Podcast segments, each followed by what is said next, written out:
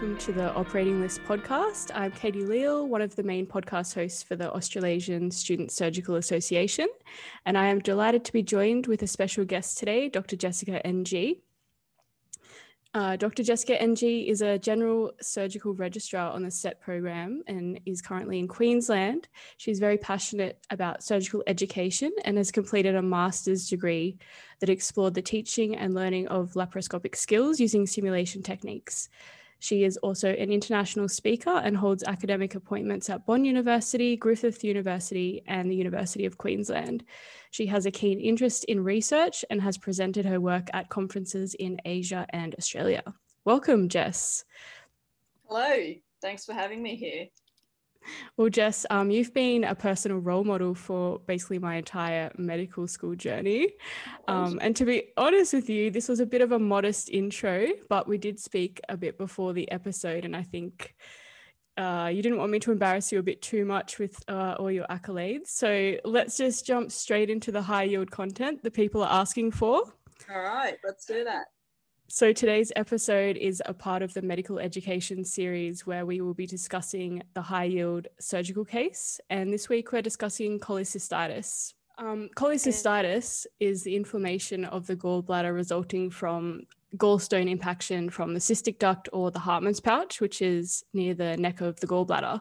And so the main difference between this and cholelithiasis, as in just having formed gallstones, is mainly the fact that it's actually caused the inflammation. And in that case, it can cause an infection and pain and that's when people kind of present is that they can present while they have biliary colic uh, so while the cholelithiasis is causing pain but cholecystitis is an acute presentation of this. Yep. And are you seeing most people present directly to the hospital or do most people come to the gp prior? With cholecystitis when it's acute they usually present via the emergency department. Usually patients with cholecystitis have had a history of biliary colic. Um, biliary colic is uh, usually epigastric pain or right up quadrant pain that radiates throughout to the back. It generally lasts about 20 minutes and often occurs after eating a fatty meal. What kind of examination and other than that history you've said, what sort of things are you seeing when the people come in? When they have acute cholecystitis, usually they have a severe or constant pain that's been ongoing for hours to days. Uh, it's usually epigastric or in the right upper quadrant. Generally, they can be nauseated, they can be vomiting, they can have a low grade fever, um, and they can be quite anorexic as well. And when I see them in the emergency department, I look for pain on my examination. So that's usually pain in the epigastrium or the right upper quadrant on palpation of the abdomen. Now, there is a sign that I do look for. It's called Murphy's sign. And it's elicited when I ask the patient to take a deep breath in and hold their breath while palpating the right subcostal area. If the pain occurs on inspiration, the patient is Murphy's positive, And this is because the inflamed gallbladder comes in contact with my hand. And so, is this sign enough for you to be fairly confident that this person has cholecystitis, or is that when you're kind of ordering the bloods and ultrasounds, etc.? So I always um, I always have a look at the bloods. I always uh, examine the patient first before imaging. Um, having a Murphy's positive sign is quite a good indication that the patient does have cholecystitis. So when I'm looking for blood work, I'm usually looking for an elevated white cell count, and the patient can have a mildly elevated bilirubin, um, AST, ALT, ALP and GGT as well. Okay. And so obviously this is a surgical podcast, but what management are you doing for the patient prior to getting them to the operating room if that's where they're going? Okay. So prior to the operating room, I usually have an ultrasound. Um, and this ultrasound usually shows a thickened gallbladder wall of over three millimeters and some pericholecystic fluid. Um, generally, the report indicates that the patient has a sonographic Murphy's sign. So that's abdominal tenderness of the um, probe of the ultrasound above a visualized gallbladder. And usually there are either stones or sludge within the gallbladder as well.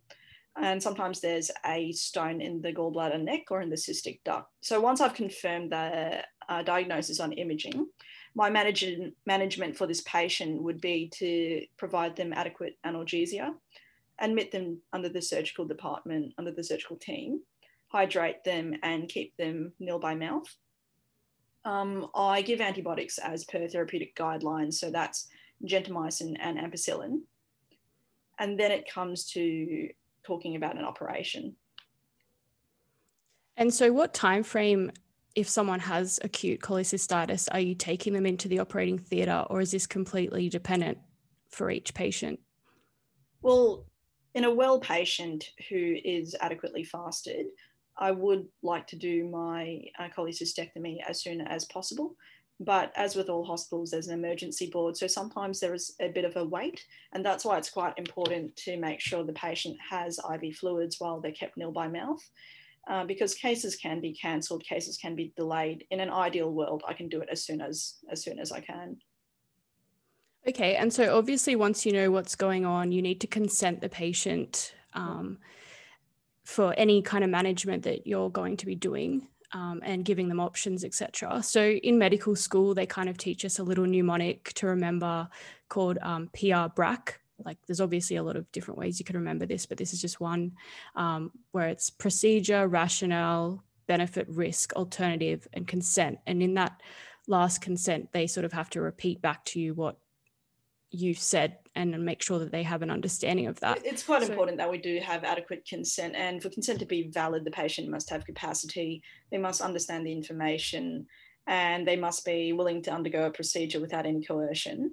Um, you are correct. Everything you've said uh, regarding the mnemonic, to be honest, I, I haven't heard of that mnemonic before, but it is important that the patient understands their condition, understands the alternative treatments and the different risks that come with it.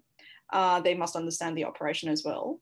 So what I would normally say is that um, I'll be doing a laparoscopic or keyhole procedure. That's usually my, um, my go-to for gallbladders. And the reason I prefer to do laparoscopic procedures is it's associated with um, a reduced risk of wound infections, a shorter hospital stay, reduced post-operative pain, um, but it can be uh, it can be associated with an increased risk of bile duct injury. Um, obviously, I'm talking in broad strokes right now. Uh, procedures can convert to open if the case is particularly difficult or if there are complications. And if a patient is critically ill, or if general anesthesia is contraindicated, a percutaneous cholecystostomy tube might be used or might be inserted instead. Um, to answer your question, how I would consent a patient is that I would make sure that um, the patient understands the uh, risks of the procedure, risks of not having the procedure, and anesthetic risks.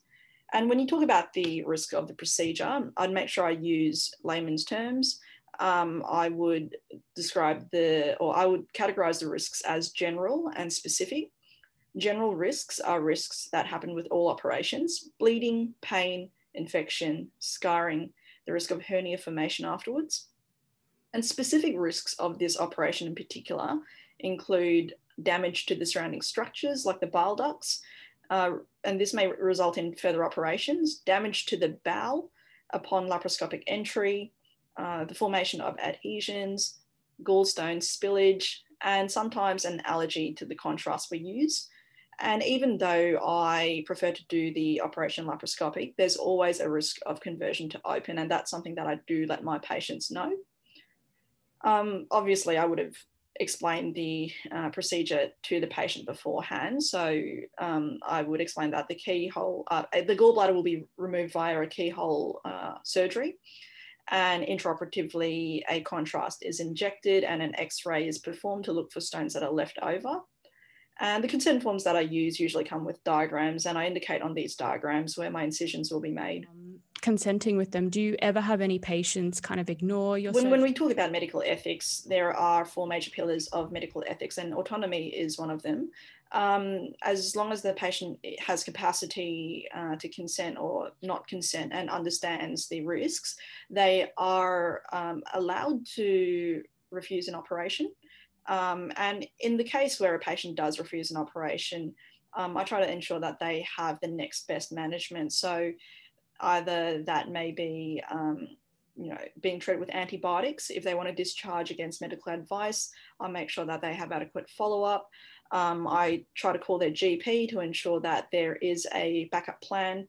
And I'll let the patient know that our emergency department is always open. If they do choose to leave, we're always happy to see them again. Theatre, I think a lot of people would always hear about for this particular procedure the critical view. Can you explain a bit more about that and some more relevant anatomy that's important for this type of surgery? Yeah, so the critical view of safely of safety should really be obtained intraoperatively, and there are three criteria that are required to achieve this critical view.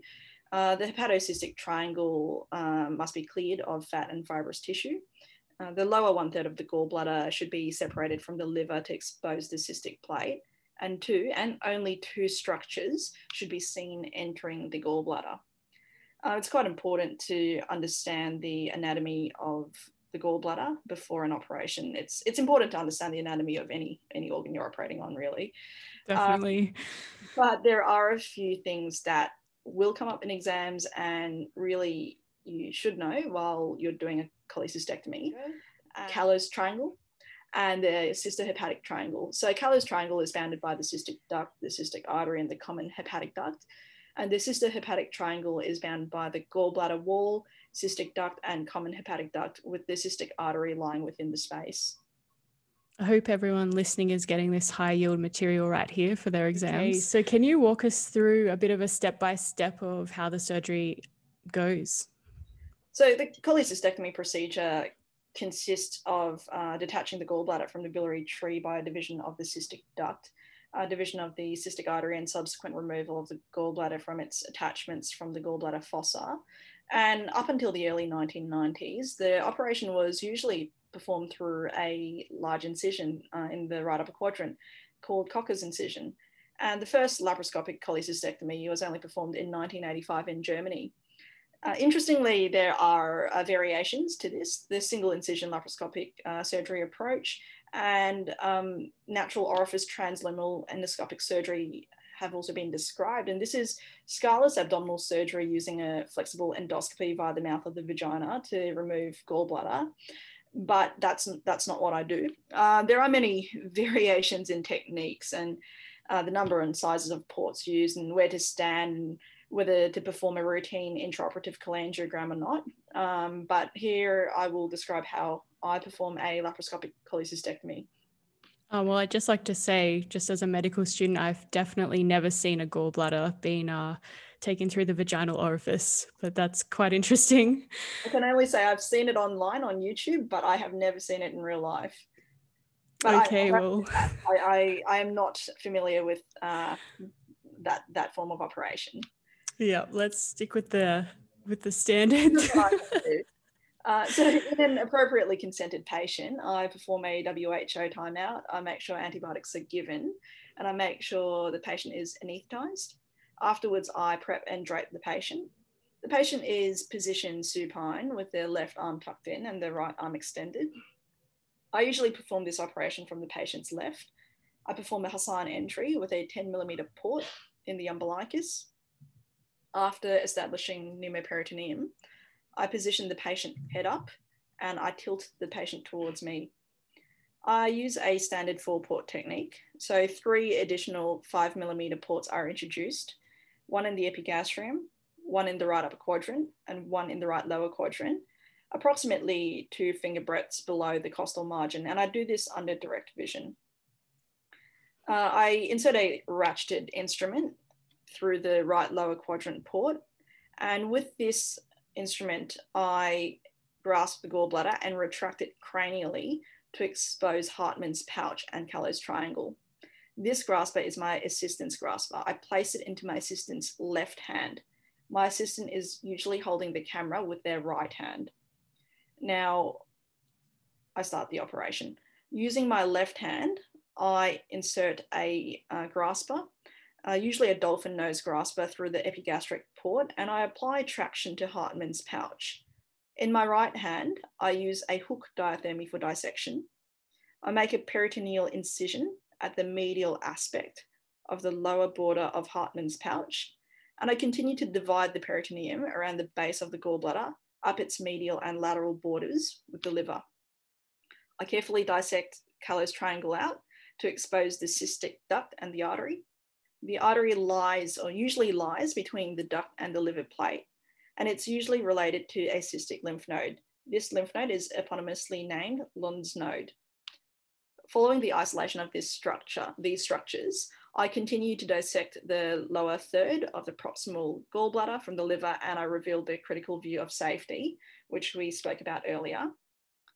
I then apply a metal clip to the cystic duct adjacent to the gallbladder and I make a small incision in the duct with laparoscopic scissors to permit my cholangiographic catheter. I place the catheter in and I confirm my position and I inject my, or I inject 10 mils of diluted contrast into the cystic duct under X-ray guidance.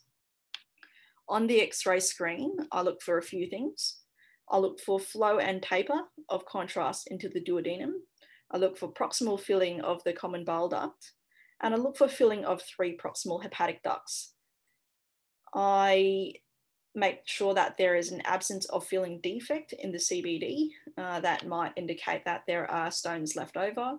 And I assess the anatomy of the biliary tree. Here I can look for spiral valves, I can look for aberrant uh, insertions, and I can make sure, or I can I can see whether I've damaged any other biliary uh, structures during my dissection. After I've confirmed all these features, I withdraw my catheter and place additional clips on the duct below my fenestration and on the artery. I then divide the artery and the duct with scissors, ensuring I've left two clips on the duct and three on the artery and a safe cuff of tissue beyond the proximal clips. After this, I grasp the Hartmann's pouch with my left hand and retract it cranially so I can dissect the gallbladder off the liver bed in the layer of the cystic plate and during this dissection, I make a conscious effort to stay very, very close to the gallbladder. After the gallbladder is separated from the liver, I retrieve it using an endoscopic catch bag via the umbilical port. And I make a final inspection of the operative field to make sure there's no bleeding or bile leak. And I remove each port under vision to check for hemostasis. So that's the laparoscopic part done. Afterwards, I turn off my camera and I close the umbilical port with OPDS and I use a 3O monocryl for the skin. I infiltrate with local anesthesia and I dress the wound. And to finish, I perform a WHO sign out. Very comprehensive, thank you. And can you tell us what happens after that with the follow up and the recovery of the patient? So, usually, patients who have had laparoscopic cholecystectomies are admitted overnight on the surgical ward. Um, they receive analgesia as required. I am happy for my patients to have a low fat diet and I would like them to mobilize as soon as possible. Um, I make sure that they have adequate VTE prophylaxis as well. On discharge, usually the next morning, I make sure that they are able to tolerate their diet, their pain is under control, and the typical recovery from this procedure, um, I usually say no heavy lifting for about six weeks, and that's nothing over five kilos. I usually ask my patients not to drive for approximately one week and to resume work when well.